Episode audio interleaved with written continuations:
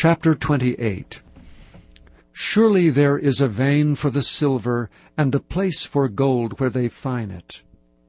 Iron is taken out of the earth, and brass is molten out of the stone.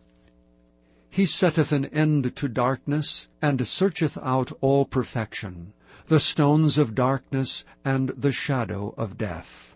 The flood breaketh out from the inhabitant, even the waters forgotten of the foot. They are dried up, they are gone away from men.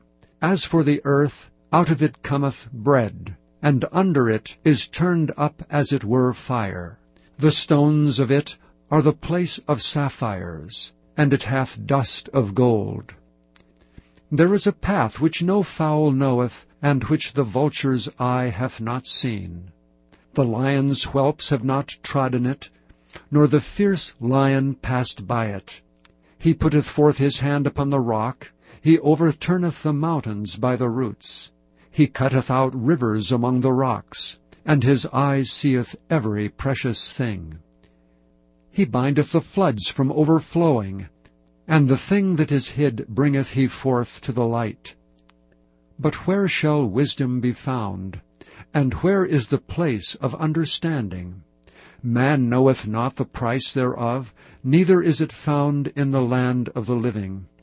The depth saith, It is not in me, and the sea saith, It is not with me. It cannot be gotten for gold, neither shall silver be weighed for the price thereof. It cannot be valued with the gold of Ophir, with the precious onyx or the sapphire. The gold and the crystal cannot equal it, and the exchange of it shall not be for jewels of fine gold.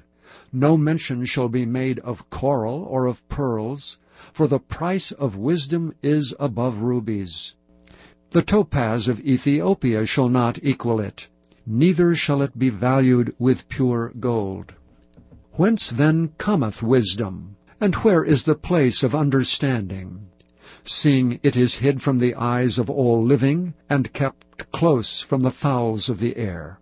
Destruction and death say, We have heard the fame thereof with our ears. God understandeth the way thereof, and he knoweth the place thereof. For he looketh to the ends of the earth, and seeth under the whole heaven, to make the weight for the winds, and he weigheth the waters by measure. When he made a decree for the rain, and a way for the lightning of thunder, then did he see it, and declare it, he prepared it, yea, and searched it out. And unto man he said, Behold, the fear of the Lord, that is wisdom, and to depart from evil is understanding.